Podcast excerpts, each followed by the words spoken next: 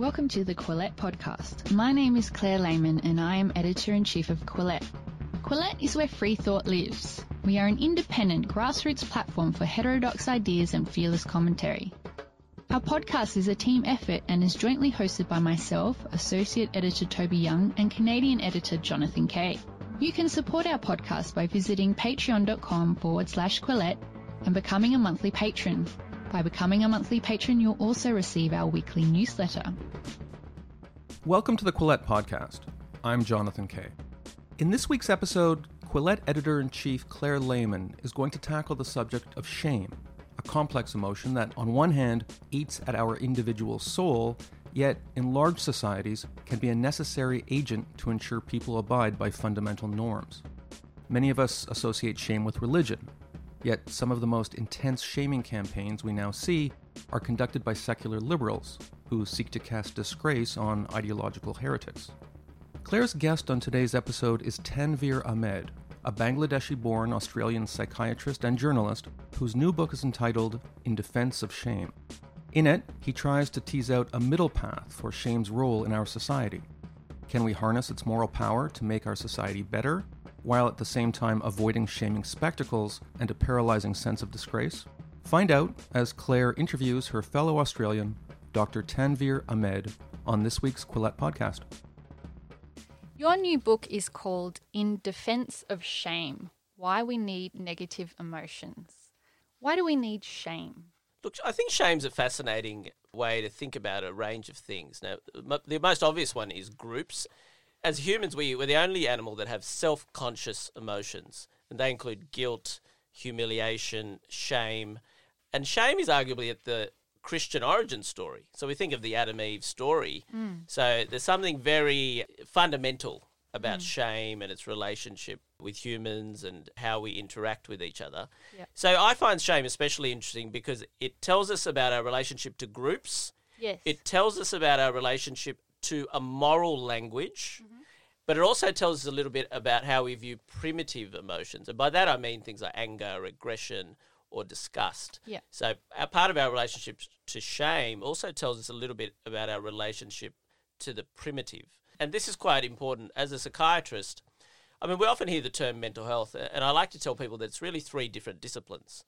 One is neuroscience. Mm-hmm. So, I mean, your readers will be especially sophisticated there, just regarding human biology, hormones, neurotransmitters. The idea is that our emotional state, behavior, a great deal of it is chemistry. Another aspect of mental health is behaviorism. This is what psychologists do, what we call cognitive behavioral therapy. Yep. That thoughts lead to emotions, rewards and punishments, that sort of relationship. All of that is very much related to conscious thought. And then historically, there's also that notion of psychoanalysis, which is more about that we're, we're primitive beings, we're kind of animals, we have instincts, uh, aggression, impulses. And that is essentially if not control, but we have to moderate all that in this idea of society. We're uniquely social beings mm. as well. We have all these repressions to some extent. And a lot of mental health is the interaction of those two. And shame traditionally comes from that field. So, looking at psychoanalysis, looking at where these primitive emotions come from. I suppose evolutionary psychologists would look at negative emotions and say or hypothesize that they have some adaptive function. Would it be correct to say that if an individual has done something that transgresses a group norm, a social norm, and they feel ashamed for it, could that be useful or adaptive in some contexts? So its key usefulness historically has been to codify appropriate behaviour. Mm-hmm. Probably when it first began, say in the biblical story, it was very much about what we considered unacceptable or primitive. Yep. So, you know, Freud refers to the pudenda, so essentially the genitals. So it began in, in nudity and the genitals. So that's what we were, we were we saw as primitive and unacceptable and, and what we were ashamed of. But as we became more complex societies, the notion of shame expanded. So, for much of human history, particularly Western societies, it was mainly about sexuality. Uh, it expanded to things like treason. In other societies, maybe more hierarchical societies, like, say, India, China, it was often about status groups and maintaining hierarchies. And more recently, I think mm. in hmm. modern times, it's very interesting to see how the nature of shame changed away from sexuality. So, actually, yeah. shame associated with sex- sexuality is quite rare now. So you're far more likely to get it in other forms. You know, uh, yeah, the left might do it related to political correctness. The right might do it to welfare fraud. Public health advocates might do it around obesity or, or smokers. And we're in a very interesting time now. We're in a rare time in Western multicultural societies where we actually almost have a collective public health morality. We haven't had a time like this where pandemic shaming and a shared morality hasn't been the case for some time in such a diverse society. And that's one of the ideas that shame isn't terribly isn't necessarily as useful as it may have been in past societies mm. because we're so diverse and we're also relatively anonymous. We live in the sort of privatized suburbia. That's where part of the view came that shame was not only that useful, but there was also a view quite specific to Western societies that shame hurt individual dignity. And with the Enlightenment, uh, ultimately the concept in the individual is very specific to Western societies, and I think that's one of its great powers. But with that, what happened was that the idea of shame got stigmatized effectively. So we're ashamed of shame. That's what I like to say.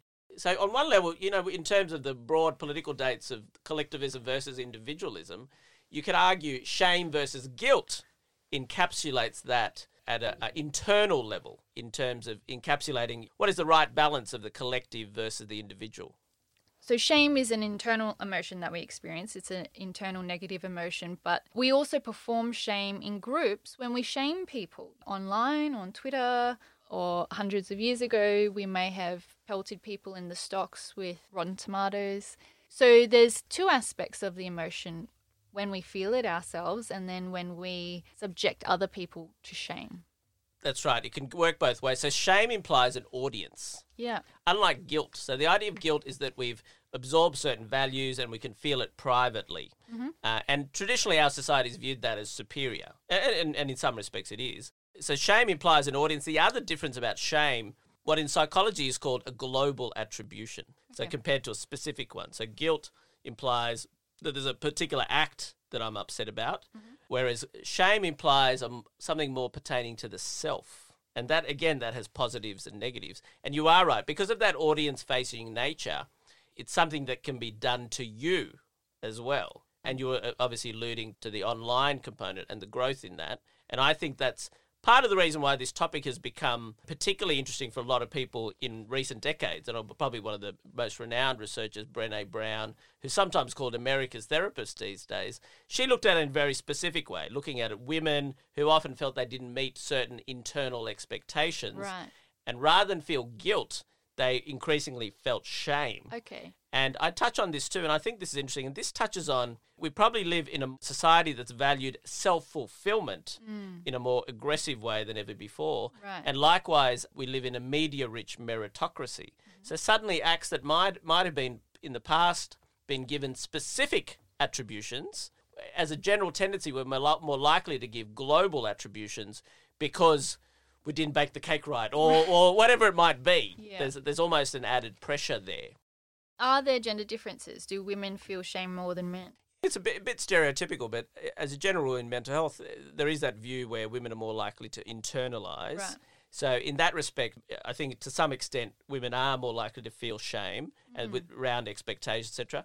The way shame is used, I think, is also interesting. So, historically, again, often related to sexuality and more likely to be women. Mm. So, I think that's in in one respect overlaps with gender politics, where increasingly this idea of toxic shame is often linked to masculinity. And it's often linked to things like domestic violence, etc. That toxic shame is a contributor where people, where men play it out externally and externalize their sense of shame and humiliation. And it's another example how traditionally in our society, criminologists and psychologists have generally seen shame as something very negative and leading to all this psychopathology. And mm. again, that is possible. Mm. One of the main arguments I make is that there is healthy and unhealthy shaming. Right. And healthy shaming is where there is a brief period of stigma, mm. but then there is a ritual of reintegration incorporated within the shaming.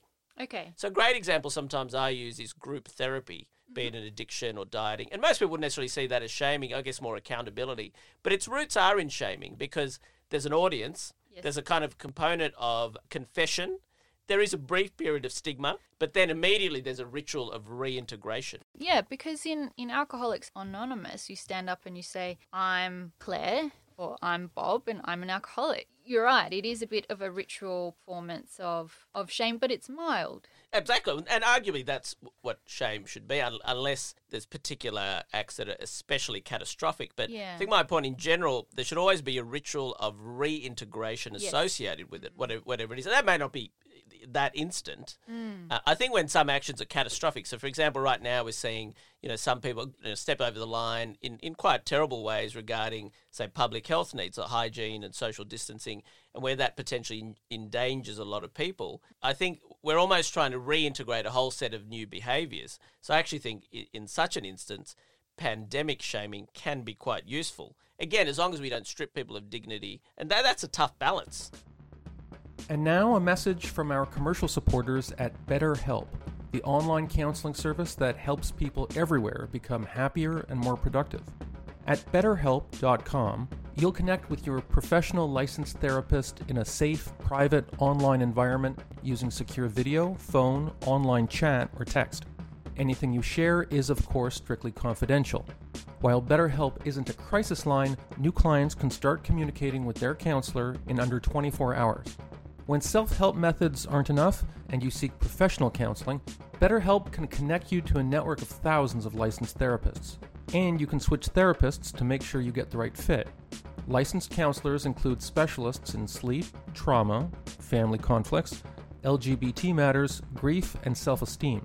So many people are using BetterHelp that they're recruiting additional counselors in all 50 US states. BetterHelp is more affordable than traditional offline counseling, there's no awkward waiting room, and you can message your BetterHelp counselor at any time.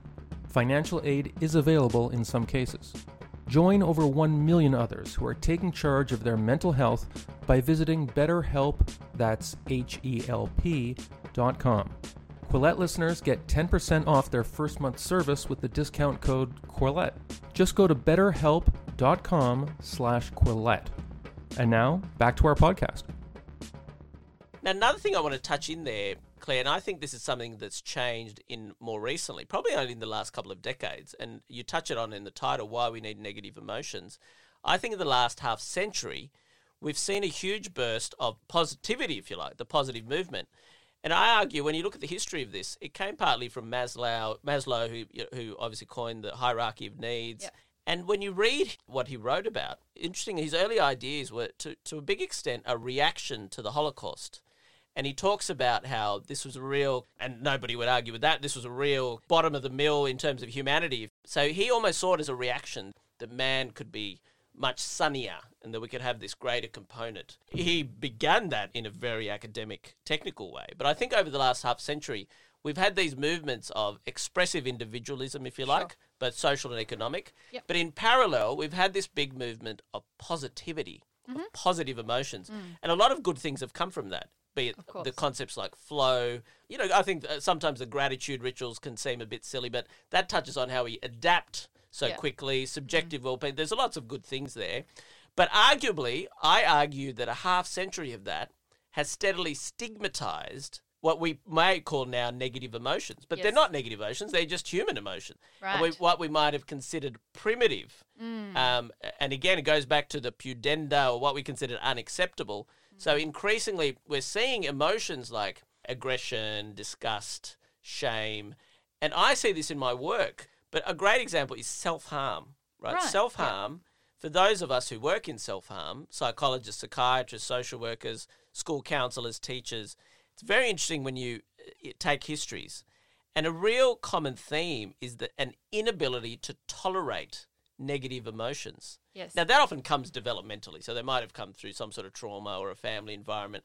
So there's no way I'm suggesting the culture is the primary con- one and only contributor. Yes. But I definitely think one of the there's no question there's been a growth in self harm in recent decades, particularly the last two decades, mm. and it's mm. largely specific to Western prosperous nations. Mm. And I can't help think one aspect of the culture is our uh, inability to tolerate yes negative emotions mm. and I, I think that filters across to kids and others and i think it's poor mental health not just poor mental health just poor human flourishing more generally well, the fourth wave of CBT, acceptance and commitment therapy, is emphasizes willingness to experience negative emotions. So that we know that the self esteem movement potentially le- has led to an epidemic of narcissism. We know that the the hyper focused individual movements of the 60s and 70s have sort of run their course.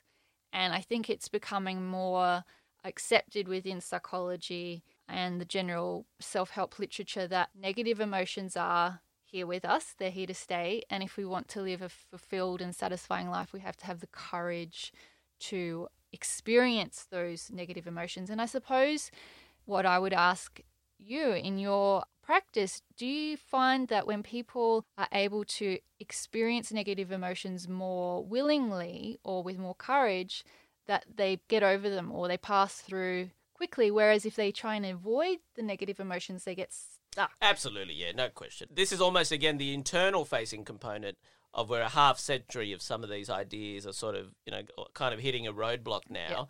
And my the title of my, my book is, is sort of in keeping with that because yep. I'm arguing we've almost given up on shame for a period of history, but we actually kind of need it. We just got to work out how we use it in the uh, healthiest possible ways. On the individual level, you're saying that if a person avoids dealing with or even experiencing or tolerating negative emotions such as shame, that can lead to even more negative emotions that are crippling and, and leading to behaviors such as self harm. But likewise, at the societal level, if we don't accept that shame is part of the human experience, then we get these weird outgrowths of shaming culture, like cancel culture and online shaming and Twitter bullying. So, would you say there's a parallel? Absolutely. I mean, that's where the, the other area of shame I was alluding to, Claire, was how it also overlaps with a moral language. Mm-hmm.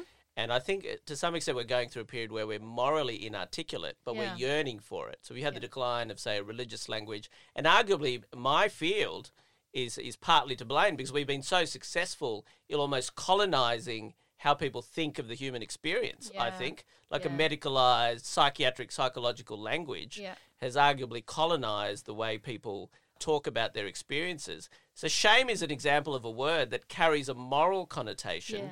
that again we're we're less comfortable about using. Mm. Yet it's an inevitable part of the way people experience emotions and and poor mental health. Yeah, it's true that psychiatry or psychology has invaded the space of morality. I see online younger in their late teens or early 20s, you know, they put their their mental health diagnoses in their Facebook profile or their Twitter profile like it's something to be proud of. I wonder if you've heard the term victimhood culture coined by two sociologists in the United States. They talk about American culture shifting away from a dignity culture where dignity was the main virtue to victimhood now being currency. Absolutely. I think now the kind of expression of pain gives status, right? Yeah. I'd argue we've almost had a medicalization of dignity Okay. So now dignity equals free from psychological harm. Okay. And and it, and it applies to specific groups deemed marginalized. Mm-hmm. So you're right, you get this competition for who's in the most psychological or potential psychological pain. And I think that's a that's a huge problem. And, and again, this this definitely relates to my field Whereas often I see now psychiatrists, psychologists, you'll have the American Psychological Association coming into these political debates saying, oh, we can't do this. In Australia was a good example was the gay marriage debate. Mm. And we had medical and psychological groups that we can't have this debate yep. because it can cause psychological harm to gays. Mm-hmm. So really that's a good example of how we've changed the notion of dignity to psychological harm. Right. And suddenly now, and, and, and it really impinges on those ideas of freedom because mm. if you go back to the old, you know, John Stuart Mill idea that you can be free as long as you don't cause harm, not in a million years would you have envisaged that it suddenly means psychological harm. Sure. So this is where you've had a real sh- shift in uh, some of these debates, say racism, feminism, you know, away from the civic sphere to this psychological, and not even the psychological perceptions yeah. of psychological yeah, yeah. harm. So but, that's a big shift. And you point out in your book that this is all fraught because in multicultural societies, we don't have shared moral norms necessarily. We might have a mainstream moral culture, but then there are pockets of other moral cultures. So, how do we share in the rituals that acknowledge a person has done something shameful, should be shamed, but then should be reintegrated back into society? We don't have those shared rituals. I think that is a big challenge. I mean, that's one of the big challenges of, of Western society, where mm. you know you take out nationalism, you you take out religious rituals. It is hard to have those shared rituals, certainly on a mass scale. And you allude to multicultural. One of the big areas I see it, and Australia might be different to other places here, because we have one of the most segregated school cultures. Right. Because we have so many different schools. We've got private schools, independent schools, Catholic schools, public schools, and quite that'd be quite different to a place like Canada and to some extent uh, Great Britain.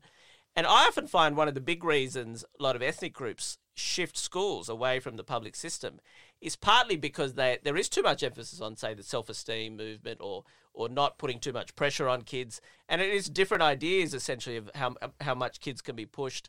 But partly it's different ideas about this point of positivity, because I think in many areas of our uh, society now, be it crime and punishment, be it schooling, be it uh, corporate life, a host of different areas, certainly in mental health, we've acquired this idea that uh, you can only have carrots. Yes, right. Whereas so much evidence, addiction is a great point. In addiction, the best evidence for uh, improvement are in pilots and doctors who are on strict programs where they're getting urine testing. There's there's a punitive component, and they also have the reward of being able to go back to work. Right? Yes. It's a specific example, but it shows that in so many different areas of life, carrots and sticks uh, work. Right? Not There's- just carrots. not just carrots. Whereas I think, in combination with our movements around positivity, Mm. we've become too uh, allured Mm. by a kind of carrot specific Yes. kind of philosophy in so many areas of our life, Mm. uh, so many areas of our society that I think it's actually causing damage. And causing damage in terms of people becoming more anxious and depressed potentially. Certainly, that's one point. But I also say in education, I think sometimes where you know often kids aren't adequately ready for the real world. You know, I'll give you an example in uh, my work where I spend a good deal, probably every month, I would write at least four or five for, forms for kids about to sit their final exams and their disability provisions Okay. because they have some sort of anxiety disorder. Now, that is most prominent in the most uh, ad, most uh, privileged schools. Right. So one of the probably the most one of the most privileged schools in Sydney, for example, has almost like a quarter of the year on disability provisions. I won't name the school, Yeah. but it's just a pointer that increasingly we have a generation where under pre- they're not even prepared to be under pressure Right. because we have a culture that thinks that will cause psychological harm. Well, that's the coddling culture. That's the Jonathan That's right. Haidt, That's exactly Greg right. Greg Lukianoff. And I think that overlaps with things like the positivity movement Yeah. and and seeing any type of negative emotion like shame as traumatic. Exactly. That's out. Mm. That, that nothing good can come from that. like it's only negative. It can only strip people of dignity, Mm. rather than seeing that that can be a path to to Yeah. to better behavior, better mental health. You know, better a range of things. It's time for a short message from Blinkist. If you're the type of person who reads Quillette and listens to the Quillette podcast, you also might be the sort of person who reads a lot of books. But like me, you probably never have enough time to read quite as many as you'd like. And that's where Blinkist comes in. Open the Blinkist app on your phone, tablet, or browser, and suddenly you're able to read or listen to expert 15 minute summaries of popular nonfiction books. For one low price, you get unlimited access to the entire Blinkist library. There are 12 million people using Blinkist. For some users, it's the soundtrack to their daily slog through traffic. Others read Blinkist on the subway. In my case, I listen to Blinkist when I walk my dog, which usually takes about 15 minutes. That's one whole book. Go through the Blinkist catalog and you'll find all sorts of big brain books like Upheaval by Jared Diamond and Sapiens by Yuval Noah Harari. But they've also got those business books you see in airport swivel racks, not to mention the Communist Manifesto by Marx and Engels, and of course, 12 Rules for Life by Jordan Peterson. In some cases, the Blinkist summary is just enough for me. Other times, I'm so interested that I go out and buy the book and read it cover to cover. Either way, thanks to Blinkist, I know which books deserve my time most. Right now, for a limited time, Blinkist has a special offer just for our audience. Go to blinkist.com slash Quillette. Try it free for seven days and save 25% off your new subscription. That's Blinkist, spelled B L I N K I S T, blinkist.com slash Quillette to start your free seven day trial at 25% off. And now, back to our podcast. Well, how do we focus more as a culture or society on finding the sweet spot? Because obviously, too much shame is not ideal. Mm. Uh, too little shame, likewise, is not ideal. There's got to be some middle path. I mean, we used to have concepts of balance. How come we've lost that in our modern culture?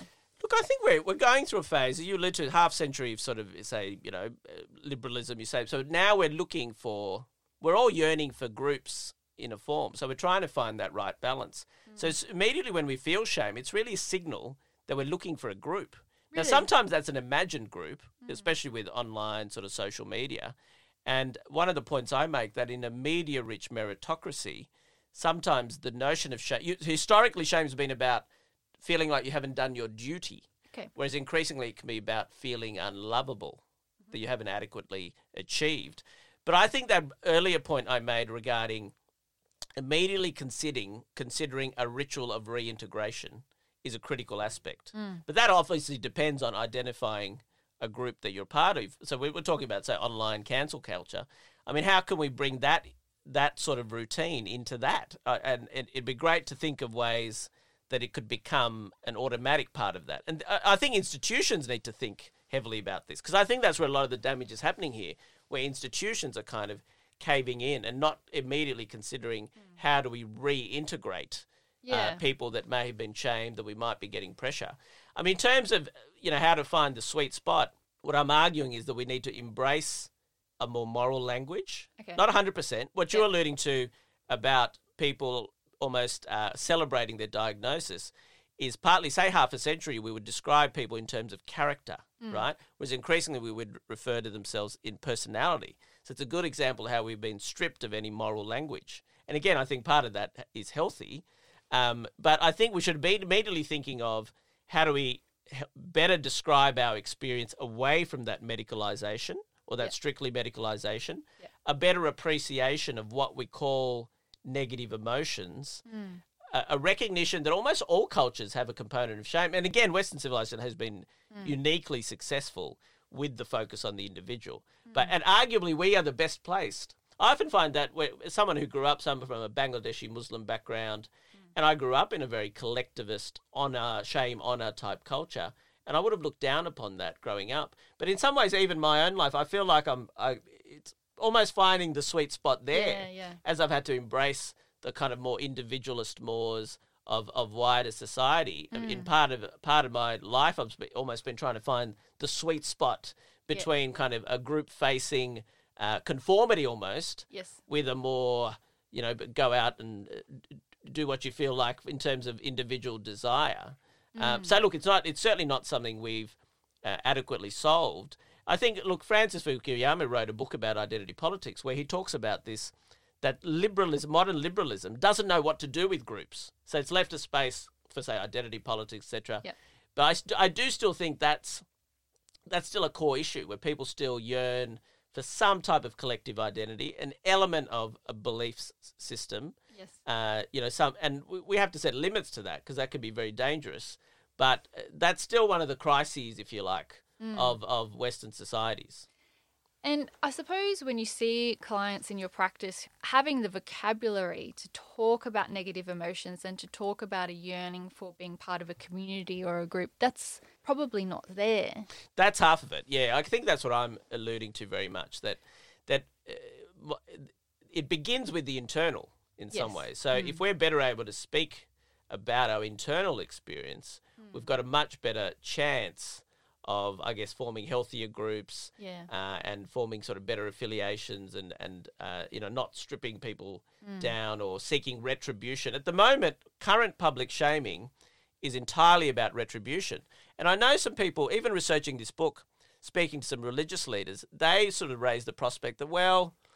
Increasingly, without a, a kind of concept of sin and forgiveness, mm both guilt and shame are actually in danger. So guilt, to some extent, depends upon um, having this idea of sin and forgiveness, that kind of thing, and and e- even shame, uh, shame without a sense of forgive, without a sense of forgiveness, is just entirely retribution. Yeah. So it does it lacks any sense of that of scale or proportion or reintegration. Yeah, I think that's one of the main issues with contemporary cancel culture I mean, we have proportionality in the criminal justice system. A violent crime sits on a spectrum. There's murder at one end, and then there's a minor assault on the other end, and a person doesn't go to jail for the same amount of time. It's very Um, black and white in cancel, yeah. Yeah, so we've got these online mobs who don't seem to be able to dish out proportional justice according to the crime committed or the sin committed. And it, feels like our language has just become flattened. We think we're a guilt based culture. I'm arguing that we've got a lot more shame based than we think. And I think increasingly now, what I find very interesting is seeing patients who, and obviously you, you see them as individuals, but the, everyone, most people in their head exist in some kind of group. Right. But often it's an imagined group. Yeah. So, and increasingly, it's social media is a big part of that. Yeah. So people have all these, people have audiences in their head, whether they're real or imagined, Yeah. and that's why people uh, often do feel shame, even whether they can name it as that. Right. So, uh, one of the more provocative points I'm making is I'm not convinced that we're as much of a guilt-based culture as we'd like to think we are. But what is the difference between guilt and shame? Because I would have thought there's a lot of overlap. There's definitely a, and in fact, many languages don't have a separate word for guilt. Okay. But I guess it, it's that idea that shame has an audience, Right. and it's that notion of a global attribution that it's Yeah. more about the self. Yes. Whereas guilt is, I'm sorry, I parked in the wrong place. Whereas shame would be, I'm, it's terrible that I parked in this place. I'm a terrible person. And there's people around you letting you know. Okay, okay, okay. I see. I see the difference. Now, is there any modern therapy that deals adequately with shame, or have we just swept it under the rug? No, there's definitely people looking into this. Yeah, there's Okay. psychol- It interestingly, I think a lot of the work done that is often in the criminal justice sort Okay. of system. In fact, one of the world experts is an Australian. His name's I think it's John Braithwaite. I was about to say Daryl Braithwaite, he's a famous singer, but no, he's John Braithwaite in Canberra, and he's been doing work on this for years, and he's, he's been quite influential in the United States in particular, particularly in the South. Uh, there are some famous judges that quote his work. So criminal justice, it's it's certainly there. I guess I mean some forms of group therapy have components of that. Arguably, again, in more collectivist cultures, some of the traditional rituals sometimes. For example, I've had patients go off and do you know African rituals or something like this, and sometimes when you when you hear about what's happening.